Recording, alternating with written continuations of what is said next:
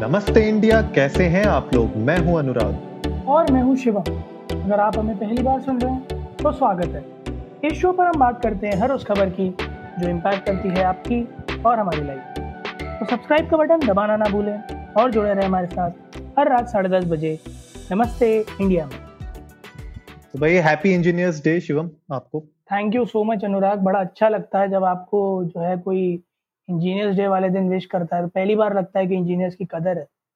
नहीं मेरे ख्याल से इंजीनियर्स की तो हमेशा से कदर रहती है बट ये होता है कि हम इंजीनियर्स जो होते हैं ना वो सोसाइटी के दबाव में इतना ज़्यादा पड़ चुके होते हैं कि अपनी कदर खुद ही करना भूल जाते हैं यार आज के दिन में मुझे लगता है ना बस वही लोग जो है खुश नहीं होंगे जो फोर्सफुली इंजीनियरिंग करने गए थे।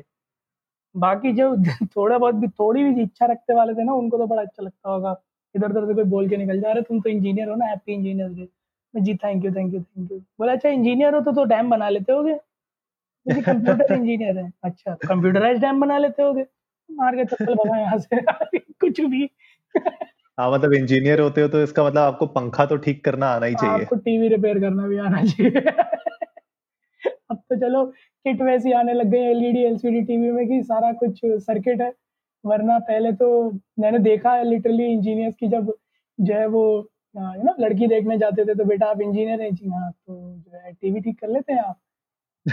वो इंजीनियर हैं भैया, थोड़ा थोड़ा सा मतलब चवन्नी भर, चावल भर रिस्पेक्ट तो रखिए उनके लिए। बिल्कुल यार, सही बात है। और मेरे ख्याल से इंजीनियर जो होते हैं ना सारे, वो हर एक चीज़ ट्राई कर चुके होते हैं अपनी लाइफ में। अगर आप बात करो यू नो फोटोग्राफी का भी शौक होता है ट्रैवलिंग का भी शौक होता है पोइट्री का भी शौक होता है म्यूज़िक का भी शौक होता है तो मतलब इंजीनियरिंग करते करते ना इतनी सारी चीज़ें और हॉबीज जुड़ जाती हैं साथ में कि पता ही नहीं चल पाता कि करना क्या चाहता है लड़का। एक्चुअली मैं अनुराग और मतलब मैं खुद मतलब खुद इंजीनियर हूँ तो मुझे समझ में आता है इस चीज़ का कि फ़र्स्ट ईयर में क्यों सारे सब्जेक्ट पढ़ाए जाते हैं। जब हम एंटर करते हैं इंजीनियरिंग में तब हमें लगता है कि यार ली तो कंप्यूटर इंजीनियरिंग थी पढ़ा फिजिक्स और मैथ्स रहे हैं। बट एक्चुअली में like the curriculum which most of the universities in India follow या ऑल ओवर द वर्ल्ड तो सबका यही है कि आपको स्टार्टिंग में सब चीज़ों के बारे में एक एक थोड़ा थोड़ा थोड़ा थोड़ा ब्रीफिंग दी जाती है which I think is very good ताकि ऐसा ना हो कि uh, आप किसी चीज़ से अछूते रह जाएँ बिल्कुल कि आपको कुछ पत, uh, कुछ चीज़ों के बारे में बिल्कुल एकदम निल uh, नॉलेज हो। सो आई गेस वो जो स्टेटमेंट है ना jack of all master of some so engineer is a true you know example for that बिल्कुल यार और जहाँ फ़र्स्ट ईयर सेकंड ईयर की बात आ रही है तो वहाँ पे अटेंडेंस का भी यही हाल होता था। फ़र्स्ट ईयर में नब्बे परसेंट के ऊपर अटेंडेंस फाइनल ईयर आते आते जो है एडमिट कार्ड लेने के लिए भी जो है एप्लीकेशन लिखनी पड़ती थी कि सर अटेंडेंस लो है कुछ कर दो। सही में एक्स्ट्रा क्लासेस में बैठना पड़ता था फिर वो एक्स्ट्रा क्लासेस में एचओडी कहता था एक लेक्चर पे तीन लेक्चर की अटेंडेंस मिलेगी। तो तीन गुना रफ्तार से बढ़ती थी। तो पता चला दस लेक्चर लिए पचहत्तर के पार हो गए जैसे बत्तीस पैंतीस भी नहीं थी। बेचारे सिविल इंजीनियर्स को कोई मानता ही नहीं था इंजीनियर उनको मिस्त्री बोलते थे। यार वो तो मतलब लिटरली मैं कॉलेज टाइम मतलब क्या मज़ाक की बात है तो मतलब सीरियसली ना ले कोई हमें। अगर सिविल इंजीनियर सुन रहा है तो। बट हम लोग कॉलेज टाइम में थे तो अगर जैसे कभी यू नो ब्रांचेस में आपस में बढ़ जाते हैं तो हम लोग यही कहते थे पहले का मतलब यही होता था अरे तुम तुम तुम वो पीला हेलमेट लगा के और कर कर तसले उठाओगे तसले। हम लोग उन्हें इतना चिढ़ाते थे कि सिविल इंजीनियर तुम लोग तुम लोग बस ईटेड हो ईटे ये जो तुम्हें सिखा रहे हैं ना जो है आ, क्या कहते हैं एरिया का वो लेना मेज़रमेंट लेना और कहाँ लैंड कैसा है और कितना ड्रिलिंग करनी है ये वो। मैं कुछ नहीं होता फ़ील्ड में तुम लोगों का। तुम लोग कनस्तर उठाते तसले उठाते तुम लोग।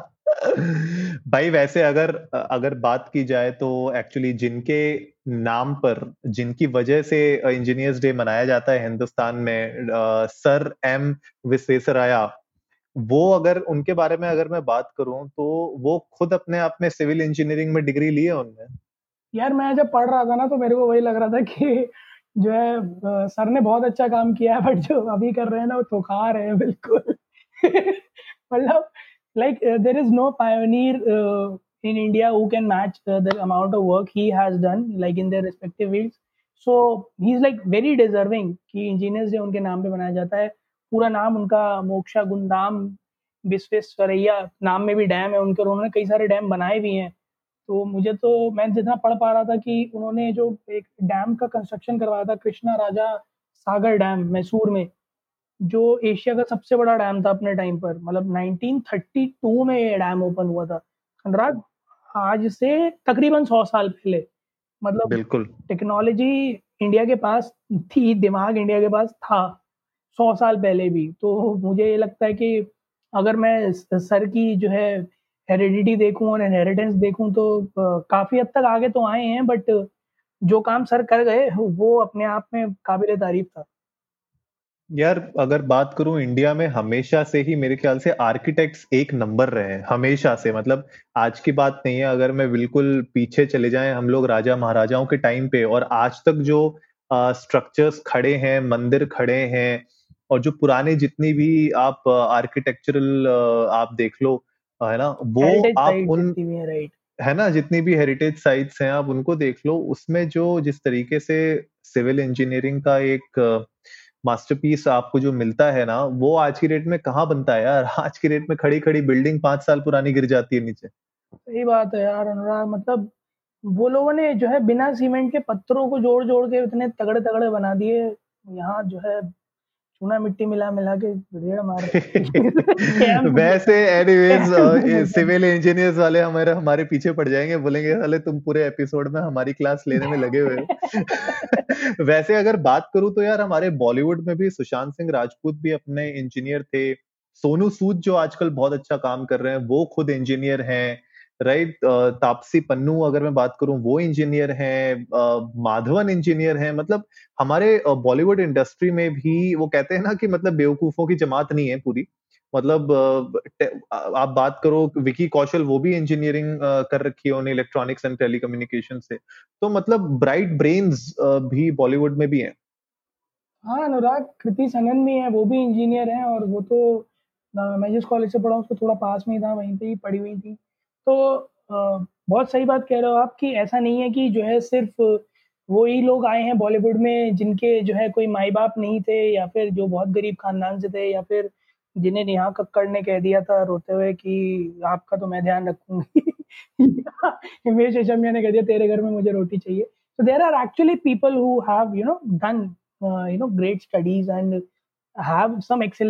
as well apart from uh, film industry और these are some of the bright minds बहुत अच्छा लगता है यार कई बार एज एन इंजीनियर जब आप बैठे हुए देख रहे होते हो कि हाँ कोई दूसरा इंजीनियर भी है जो बॉलीवुड में बहुत नाम कमा रहा है तो मन करता है पीछे मुड़ के एक आधे डॉक्टर डॉक्टर को देख के बता मैं ओ चिचा, देख रहे हो?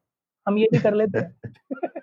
सही बात है यार, बिल्कुल सही बात है। लेकिन मुझे ऐसा लगता है ना इंजीनियर सबसे ज़्यादा सताई हुई ब्रीड है, क्योंकि बचपन से ही इतना ज़्यादा प्रेशर इतना ज़्यादा प्रेशर दिया जाता है कि पहले आईआईटी जेई क्लियर करने का प्रेशर होता है, उसके बाद कॉलेज में घुसने का प्रेशर होता है कॉलेज में घुसने के बाद अच्छे मार्क्स लाने का प्रेशर है फिर साला उसके बाद आपको प्लेसमेंट का प्रेशर होता है।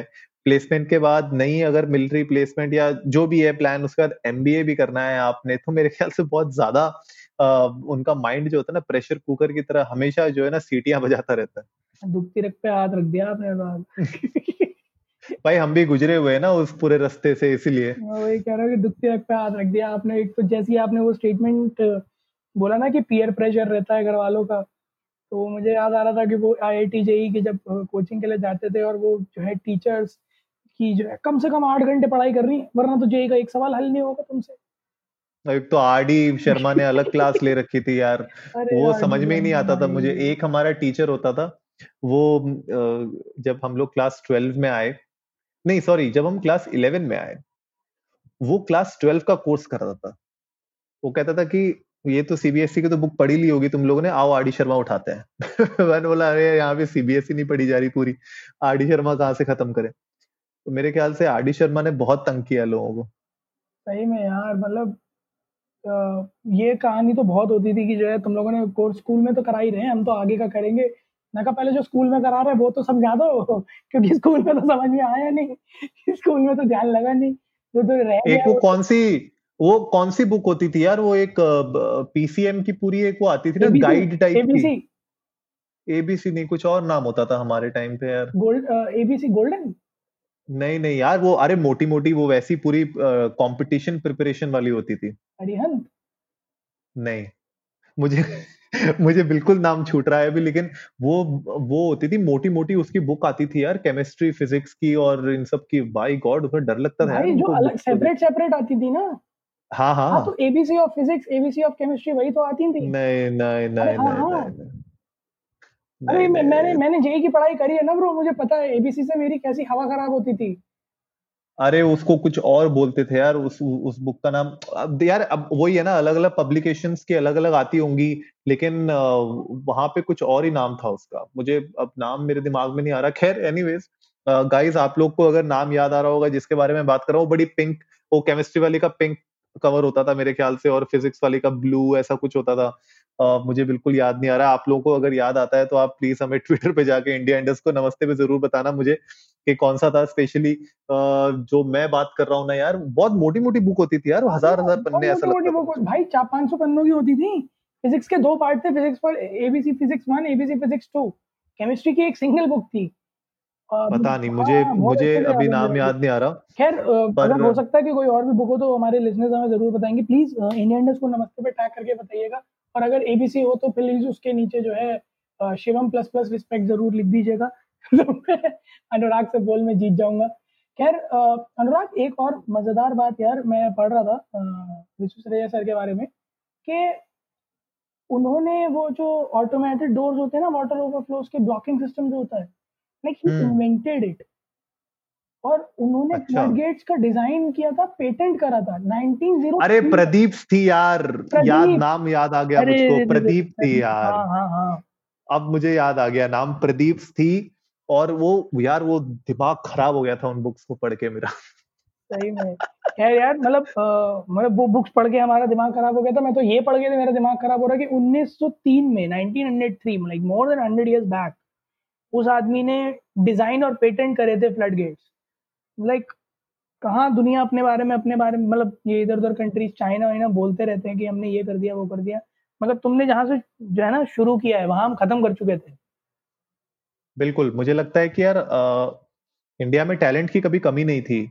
और आजकल बस यही हो रहा है कि हम लोग शायद उस ना माइंडसेट में नहीं है। मुझे ऐसा लगता है। जैसे बहुत सारे अच्छे इंजीनियर्स होंगे जो बहुत कुछ करना चाहते होंगे आगे, लेकिन मैं बहुत कम लोगों को ऐसा देखता हूँ कि वो लोग अपने इन्वेंशन को या कुछ इस तरीके से काम करें और उसको जाके पेटेंट कराएँ। मेरे ख्याल से सब लोग वो जॉब वाली दौड़ में फंस गए हैं कि नौकरी करनी है यू नो सैलरी मिल रही है, फिर वो एक आप पूरे ना रकस में फंस जाते हो। तो मेरे ख्याल से बहुत सारे ऐसे टैलेंटेड लोग हैं जो अपने इन प्रोडक्ट जो वो प्रोजेक्ट्स कर सकते थे या कोई ऐसी चीज़ें इन्वेंट कर सकते थे अभी उनको पेटेंट करा सकते थे वो बहुत कम रह गए अब। सही में मतलब कई बार तो सही में ऐसा लगता है कि सब छोड़ छाड़ के कुछ अच्छा यू नो इनोवेटिव करने का मन करे पर हालात ऐसे हैं माहौल ऐसा है कि वही है आदमी संकोच कर जाता है। But yes there are set of people who are you know literally giving their lives in innovations and redefining technology and I hope and I pray कि कुछ और ब्राइट शार्प इंडियन माइंड ऐसे हों, जो हमारे सामने जल्दी निकल के आए और वो कुछ तगड़ा इनोवेशन लेके आए। बिल्कुल यार, और अभी जो दो दिन पहले की न्यूज़ थी कि एक लड़की ने सुसाइड कर लिया था अपने नीट के एग्ज़ाम से पहले तो उसी के बारे में थोड़ा सा हम लोग बात करना चाहते थे इस एपिसोड के एंड में कि यार एंड ऑफ़ द डे आपका बच्चा इंजीनियर बनना चाहता है, नहीं बनना चाहता डॉक्टर बनना चाहता है, नहीं बनना चाहता, इसके ऊपर मेरे ख्याल से पेरेंट्स को जैसे मैंने बताया ना इंजीनियर्स बहुत सताई हुई ब्रीड है तो हम लोग तो झेल गए। लेकिन आजकल के जो बच्चे हैं ऑलरेडी इतना ज़्यादा प्रेशर है उनपे और खासकर अब जो इस साल माहौल बना है, उस टाइम पे तो वैसे ही मेंटल हेल्थ इतनी ज़्यादा इफ़ेक्ट हो चुकी है सारे बच्चों की तो मैं बस यही रिक्वेस्ट करूँगा, जो भी पेरेंट्स हमें सुन रहे हैं, वो प्लीज़ अपने बच्चों को ज़्यादा फोर्स ना करें।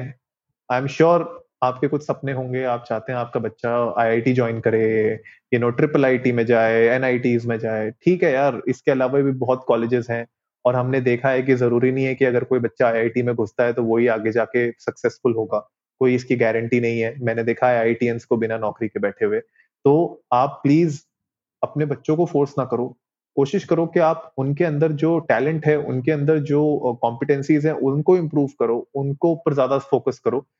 एकेडमिक्स के ऊपर ध्यान होना चाहिए, लेकिन इतना नहीं होना चाहिए कि बच्चे को अपनी जान देनी पड़ जाए। मतलब वो एक बहुत ही सैड न्यूज़ थी जब मैंने देखी थी उस बच्ची की, और उसने इनफैक्ट यू नो लिखा भी था कि आई एम टायर्ड मतलब आप सोचो उस बच्चे के दिमाग में क्या चल रहा होगा, कितना प्रेशर होगा उसके कि उसको मतलब सुसाइड करते टाइम ये लगा कि शी इज़ टायर्ड तो दैट वाज वेरी सैड नहीं, अनुराग मतलब बहुत जेनविनली समझता हूँ मैं पेरेंट्स की जो परेशानी होती है कि हम वो अपने बच्चे के लिए एक अच्छा भविष्य चाहते होते हैं। इसीलिए शायद उसे फोर्स भी करते हैं कि वो पढ़ाई करे या, फिर यू नो कॉम्पिटेटिव एग्ज़ाम्स की तैयारी करे। But somewhere down the line they also have to realise कि uh, हर बच्चा एक जैसा नहीं होता। भगवान की सब क्रिएशंस एक जैसी नहीं होती हैं। कोई किसी में अच्छा होता है कोई किसी चीज़ में अच्छा होता है। और ये चीज़ें वर्सन तब हो जाती हैं जब आप अपने बच्चे का कंपैरिजन करने लगते हो, किसी और के बच्चे के साथ। सो आई गेस कहीं ना कहीं पेरेंट्स को भी ये चीज़ जानना बहुत ज़रूरी है कि उन्हें भी अपने बच्चे के साथ इतमान से बैठ के बात करके ये चीज़ सलटानी पड़ेगी सुलझानी पड़ेगी कि अगर उनके बच्चे का इंटरेस्ट और उनका इंटरेस्ट मैच नहीं कर रहा है तो वो लोग एक कॉमन कंक्लूजन पर लैंड कर पाए, जहाँ वो बच्चा भी यू नो अपनी ज़िंदगी में आगे बढ़ पाए और ऐसे डिप्रेशन का शिकार होकर सुसाइड ना करे और एक अच्छा फ्यूचर भी सिक्योर कर पाए, जिससे कि माँ बाप भी रिलीफ रहे कि हाँ उन्होंने अपने बच्चे को एक अच्छा फ्यूचर दिया और अब आगे वो बच्चा उसी राह पर चलकर सक्सेस की ओर बढ़ेगा। So it's it's a need of the hour that parents you know sit down talk to their children and sort out this whole career and career path mess जो हिंदुस्तान में तो बहुत बड़ा प्रॉब्लम है। बिल्कुल यार और इनफैक्ट अगर अगर याद होगा तो वो नहीं था सुमित आनंद जो था। हम्म। सुमित आनंद जो है अपना कॉमेडियन उसने एक बहुत मस्त लाइन बोली थी कि यार वो कहता कि यार society can't tell me shit now बोला क्यों? बोला बोला I have done it all बोला क्या? बोला क्या बोलेंगे वो लोग कि इंजीनियरिंग कर लो कर ली? और बताओ। कहता ठीक है तो और बताओ। फिर वो कहता है कि अच्छा तो वो एमबीए कर लो। हाँ वो भी कर ली ब्रो। और बोलो। तो कहते हैं अब जो करना है करो। हाँ तो वही कर रहे हैं।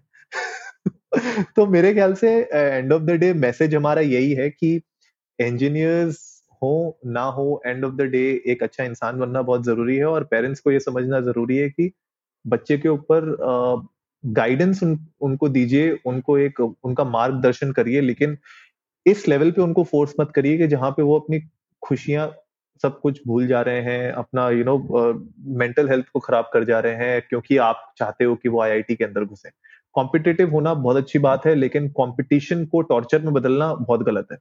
तो आई होप आज के एपिसोड में आप लोगों को uh, कुछ बातें पता चली होंगी इंजीनियरिंग से रिलेटेड और हमने कुछ अपने छोटे मोटे uh, आपके साथ शेयर किए एक्सपीरियंसेस हमारे इंजीनियरिंग के। और ये जो छोटा सा मैसेज था एंड में, ये थोड़ा सा सीरियस था और हम सब जानते हैं कि ये प्रॉब्लम्स हमेशा आती रहती हैं। आज की बात नहीं है, कोटा से लेके आप कोई भी सिटी देख लो, वहाँ पे सुसाइड के केसेस कभी ना कभी हमें सुनने को मिलते ही हैं और अब से हम कोशिश करेंगे कि यार ऐसे ना हो। आइए तो हम सब लोग इस चीज़ के बारे में थोड़ा सा सोचते हैं, इसके बारे में एक प्रण लेते हैं कि आगे हमारे आसपास भी अगर कुछ ऐसा हो रहा है तो हम उसको ना होने दें। और अगर हमारी फैमिली के अंदर किसी को कोई कर रहा है इस तरीके से प्रेशर डाल रहा है फोर्स कर रहा है तो उसको भी रोकें। उम्मीद है आप लोगों को आज का एपिसोड पसंद आया होगा। जल्दी से सब्सक्राइब का बटन दबाइए और जुड़िए हमारे साथ हर रात साढ़े दस बजे सुनने के लिए ऐसे ही कुछ इन्फॉर्मेटिव खबरें। तब तक के लिए नमस्ते, नमस्ते इंडिया।